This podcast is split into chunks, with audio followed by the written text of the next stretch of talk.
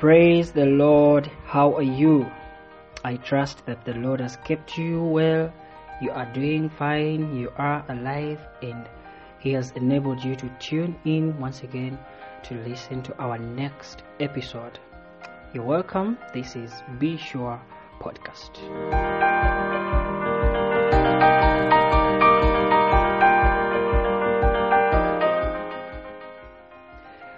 So uh, last time we shared about, we started about this whole um, series of um, the path.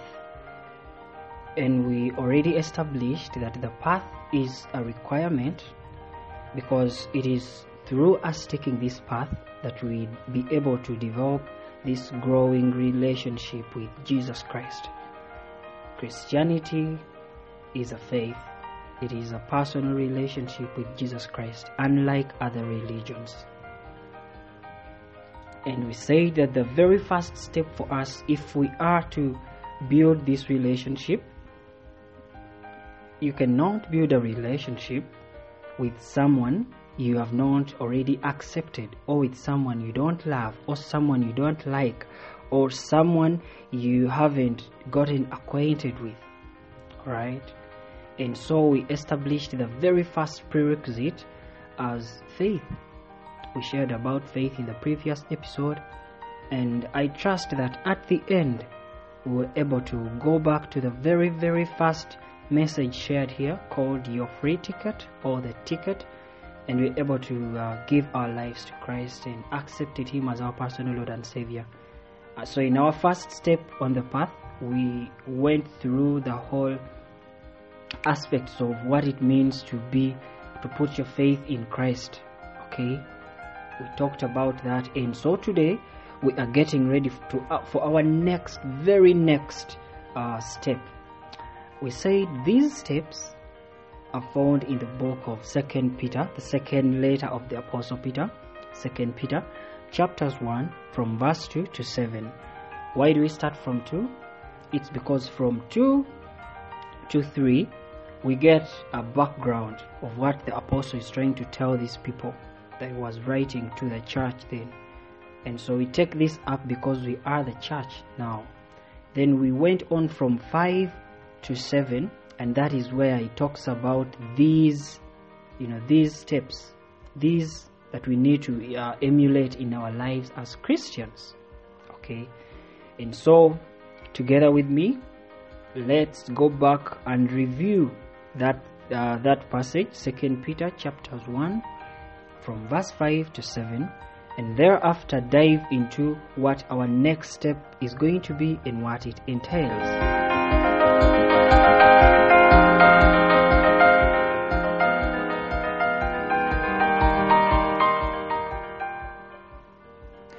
Alright, I would want to trust that at this moment you've been able to open your Bibles and you've turned with me to second Peter chapter one verse five to seven. Okay, and it says, make every effort to add to your faith excellence, to excellence knowledge, to knowledge self-control, to self-control perseverance, to perseverance godliness, to godliness brotherly affection, to brotherly affection, unselfish love. And so that now means from our first step, faith, the next step here is excellence.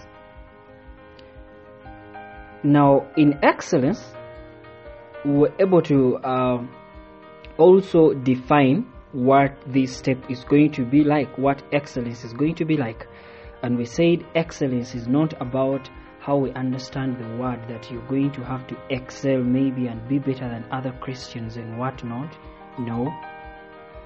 But we said that excellence as a step, as a requirement for us to build a, path, a growing relationship with Jesus Christ, involves the things we do to identify with Jesus Christ.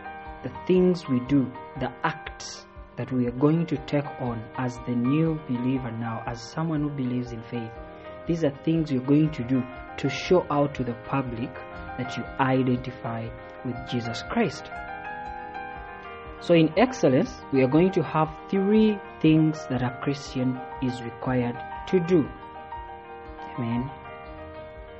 These, these three are going to be mandatory.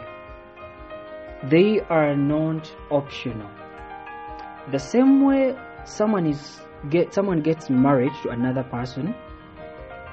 In my culture in Uganda and in Africa for the most parts, the lady always takes on the husband's surname.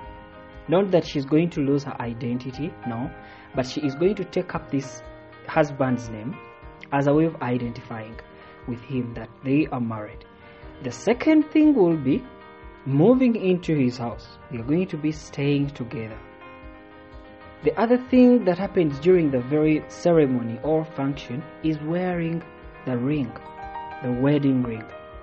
And so if someone sees this lady from afar or this gentleman from afar, they are going to easily understand this person is married. Now, as Christians, there is no specific garment that we are supposed to put on for everyone else, everyone else to see and understand who we are. But there are things we have to do publicly, out of our own faith, to show that we have chosen to let go of what lies in the past. We have become new people. We have chosen to do what Jesus Christ said. And so our very first uh, act here, our very first uh, sub-step, I should call it, under excellence. Number one is baptism, water baptism. And after water baptism, we are going to go to number two, which is local church involvement or local church attendance. And the third one is all-in dedication. Water baptism, local church attendance, and all-in dedication. Now, all these three are a must. They are a must. They are not optional. Let's start with water baptism. And at this point, I would want to trust that maybe you've heard about water baptism. You've heard or seen. But then at this point, I would love to ask you to kindly let go. Try to erase what you knew about water baptism. And with me, be able to learn what about water baptism now.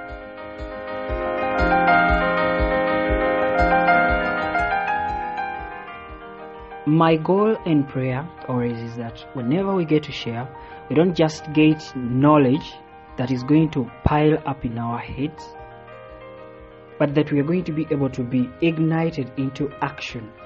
Where scripture tells us to do, to act, we will act. So I trust that in the end, at the end of this very episode, we are going to be able to work on our baptism, we are going to be able to work uh, on church attendance, and all in dedication. Amen. So let's start with a question. What is water baptism anyway? What is it about? Because we hear water, there is baptism. Can it just be baptism? And if it is water baptism, then can I just go and swim? Can I just find any like big water body and dive into then come out? Can I just splash myself with water? Some are being sprinkled with water. What about it? And this is how define this. Water baptism is a physical manifestation of a, of a spiritual truth. It is a sacrament. Okay? And if you want to understand what a sacrament is, like I said, it's a physical manifestation of a spiritual truth. A sacrament is like an action that you do as a believer with spiritual truth, but nothing like spiritual powers that are going to be visible. There is no magic you're going to see there. And just for us to understand this better, the other one is uh, Holy Communion. If you've heard about or seen Holy Communion, where the church shares bread and wine or bread and juice, whatever they choose to share, as long as it's not alcoholic, you know. When the Christ told us to do this, like for the Holy Communion, he said, do this in remembrance of me. Remembrance. So when we say the blood, the body of Christ is represented by the blood, and the uh, by the bread, sorry, and the blood represent the wine represents the blood. A believer that partakes of the bread and wine is not actually eating Christ's body, nor is he a sipping Christ's blood. But we do that in remembrance of the ultimate sacrifice that he did. That is his flesh that was torn apart, the body, and the blood that was shed for our sins. It is a sacrament. You don't do it and expect some magical powers to be there. You know, you don't expect maybe that when you are being baptized, you're going to go underwater and maybe come out. If you went in dark-skinned, you're going to come out bright and shining. No. But it is just an act. It is just a physical manifestation. You're doing it on the physical, but with a spiritual intent. Amen. And that is what baptism is, if we need to understand it. It is just a sacrament. And the other sacrament we have as believers, as Christians, is Holy Communion. So we do that because it is we are showing it on the physical, but there is a spiritual truth to it. And now at that point you might ask yourself, why? Why do I need to be baptized? What if I don't get baptized? Won't I go to heaven? Am I less of a Christian if I'm not baptized? And well, at that very moment I'll also pose a question. What do you think would happen if, say, you go to this workplace, you've applied to work with them, they give you a document that has their rules and regulations or the code of, of conduct. They ask you to read, and if you agree, you're going to sign on that piece of paper. You read and then realize you don't agree with some rules, so you don't sign. Do you think at that point you are called a worker of that place, of that organization, ministry, or company? Do you think you identify as a worker there? Definitely not. Because what makes you a worker of that place, number one, is you, you abide by their rules. You identify with them in that whatever they agree with, you do agree. And whatever they oppose, you too do oppose. The code of conduct should be held high. So if you agree with them and sign, then you are considered an employee of that company or organization. The same way it is in the Christian faith. When you accept Jesus Christ as your personal Lord and Savior, you choose to identify with Him. And you choose to take up these actions. Okay? Not because there is some magic that's going to happen, but because you have accepted to identify with Him and not anyone else. And so you choose to obey His commands. And so to answer us for the question of why do we need to do this, it is a command. A command. It is not a suggestion, my dear friends. If your parent, your boss, came and told you, I need to see you during lunchtime. There is that very statement doesn't leave room for you to tell them how you're so busy during lunchtime or how you'll not find that time for them. They have already said it, and it is a command as it sounds. Do this. So in Matthew twenty-eight nineteen, Jesus said, Go therefore and make disciples of all nations, baptizing them in the name of the Father, and of the Son, and of the Holy Spirit. This is a command He gave to His disciples.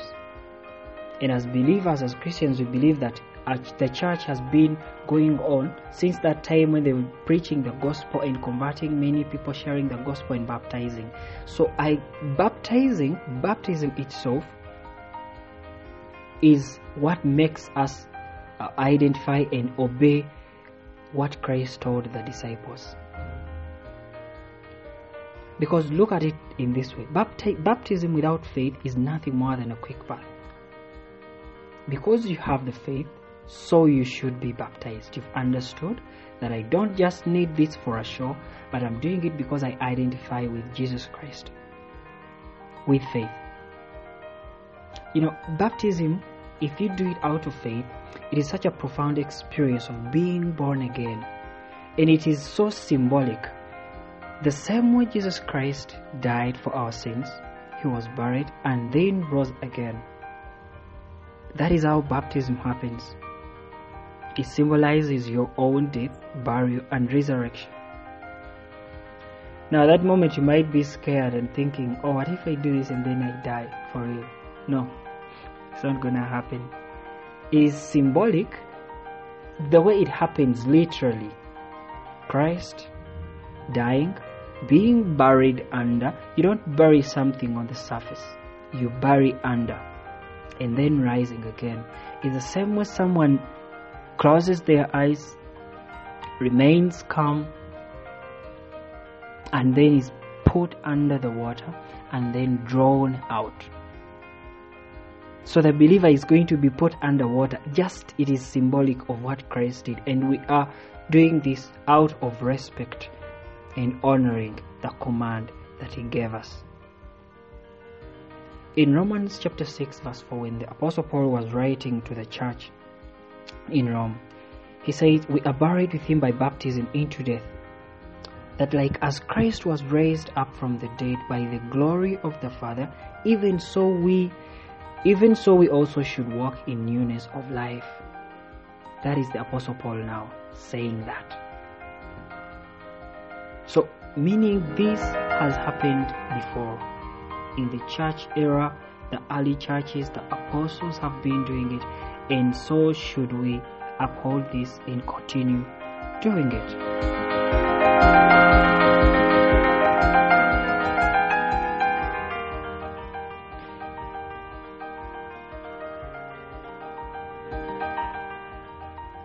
Now, I would want to acknowledge the fact that this very act of baptism has been known and done in different ways.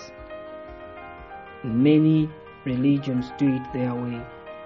Some cults also do it their way. But what about the Christian faith? How are we supposed to do this? How are we supposed to do baptism? And for this, I will start by saying there are things in the Bible that are not dis- described step by step. Yeah, like uh, when you're confessing Jesus Christ as your personal Lord and Savior, we do not see a manual written in any book that the believer kneels, the person, the new convert kneels down, puts their hands up, then the man of God or pastor or evangelist or whoever lays hands on them, prays for them, and does this and this with them. No. It is you hear the gospel, you believe with your heart and confess with your mouth. Now when you go to baptism, we don't see that manual for step one, step two, step three. But we can know how it should be done based on the examples that happened in the Bible, how people were doing this. And from them we can now learn this is it ha- how it happens in the real way. Now I'll start with uh, telling us... Uh, The word baptism, to baptize, it's a, it comes from a Greek word, baptizo. It's B A P T I Z O. And now baptizo means to submerge or to immerse. Now just these two words, submerge. In English, whenever you see a word that starts with the three letters sub, S U B, it should give you the idea of there is something that is going to be under another thing. There is something that is going to replace. There has to be moving from one place to another. If you talk of uh, uh, submitting to someone, meaning there is someone already above you, on top of you, that you have to look to, look up to, that you have to give the respect and honor. When you talk about a substitute in sports, say football, you cannot say I'm number three substituting number, num- number two, and yet then number two is also still playing. That means number two gets out of the game and number three enters. That's when you substitute them. Let me talk of maybe those of us who love movies. If you hear of a submarine, a submarine is not going to be sailing on top of the ocean. Otherwise, that's a ship. It has to be under the ocean, under the waters. Baptizo means to submerge or to immerse. It's not just dunking something in a fluid and then getting it wet. No, that's not what it means. So now we know that the very first thing that entails how uh, baptism should be like. Number one, it should be total immersion in water. Someone has to be totally, fully immersed in water. And so if the way we're baptized, maybe as a child or even as a grown-up, did not have anything like being submerged or immersed underwater with your whole self, that wasn't baptism. And again, there is nothing magical. There is nothing that is going to happen like a big voice from heaven coming and maybe lightning striking around. No, you do this because it is a sacrament. Christ said we have to do this. We are following his commandment. And by doing it, we show respect to him and to the public that we identify with him. The other thing that happens is baptism is done in the presence of witnesses. Yes. And now that means your pastor, your evangelist, your man of God, your teacher cannot take you to a swimming pool and dunk you there and take you out. If we are going to consider the fact that it has to be in the presence of uh, be, uh, witnesses, then there has to be other people. Because nobody says, I'm getting married to this person. They two go and give each other rings, exchange rings, vows, and it's done. Even if you choose to do it with a civil kind of marriage, the judge itself, the legal system, for for example in my Uganda, does request for, I think, at least three people, witnesses. And now the other very crucial one is, it has to be done when one is old enough to understand and make the commitment by themselves. Nowhere in the Bible do we see babies being born and taken for baptism.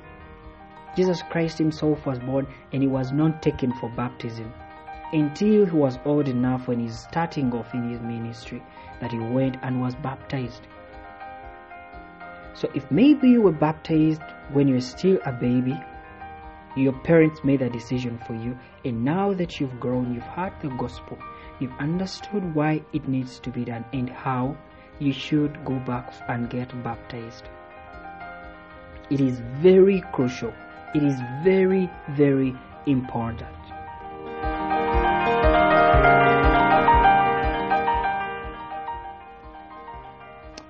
And now moving on, we may, you might ask yourself, who does this anyway? Is there like a special qualification for who does this in the Bible? And I'll tell you one answer the Bible doesn't clearly say. But then it informs us on how it, who could do it. The very first account we see of baptism, water baptism in this matter, we see it with John, who is widely known as John the Baptist. But I've grown to understand being a Baptist is also um, an affiliation. It is kind of a sect in the Christian faith. So I think we would stick to calling him John the Baptizer.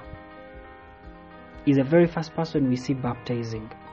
And though he did it before Jesus' death and resurrection, baptism during that time he was doing it was a symbol of repentance of one's sins and choosing to publicly do away with one's old self. Because if we are doing, uh, we are getting baptized to respect Christ's command.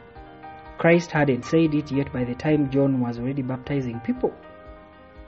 There was no, there was nothing like Christ died and rose again, so should we be baptized to, to remember that it is symbolic of all that. It hadn't happened.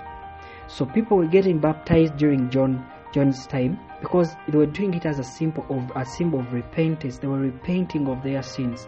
And they chose to publicly do away with their old self.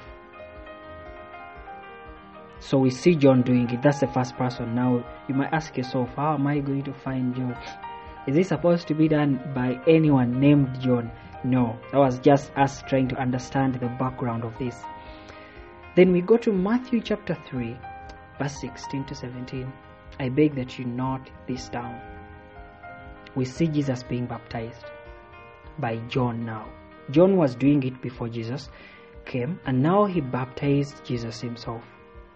John was nobody but at that moment being taken for a prophet. And he was sharing this, preparing the way for the Lord, t- telling people about their sin. They should repent, they should follow the law and whatnot. And for those who would accept to repent their sins and publicly choose to leave what they've been doing wrong in the past, they would be baptized. Jesus Christ gets baptized. And then we see Paul being baptized in Acts chapter nine verse eighteen. Because Paul now had converted, been converted to Christianity, and he had to do it. And in the early church, in Acts chapter two verses thirty-eight to forty-one, in the early church, meaning the times when the apostles are now starting to preach the gospel, the time when Christ had gone back to heaven, now the apostles are preaching the gospel. That's the early church I'm talking about. And then we see another account where they say many Christians, many sorry, many, many Corinthians who heard Paul speak, they were baptized. That's in Acts eighteen eight. And so at this point you might ask, all that with all that background, who then is supposed to baptize? And this is what I would tell us, my dear friends. Number one, anyone who has understood what baptism entails. And in this very matter, it should be your pastor. It should be your pastor or the evangelist. Because if someone has understood what baptism really is, then they will baptize you the right way. Which is why I asked us in the very first episode I published that if we've believed and accepted Jesus Christ as our personal Lord and Savior, we need to stay in touch, contact me, and I could find out where you are and maybe be able to connect you with a local church around you so that you be in the right hands, in the right congregation, with the right family of the church that will teach you about this. Because like we established, it has to be done in the presence of believers, and when one is old enough, your pastor now has to go on and take you through this. And in most cases, they have to ask questions and establish you have fully understood. And that is what is all about baptism. I would love to trust that you've really picked something from here, that you've understood why, what baptism is, how it should be done, why, and who does it. Let's keep in touch.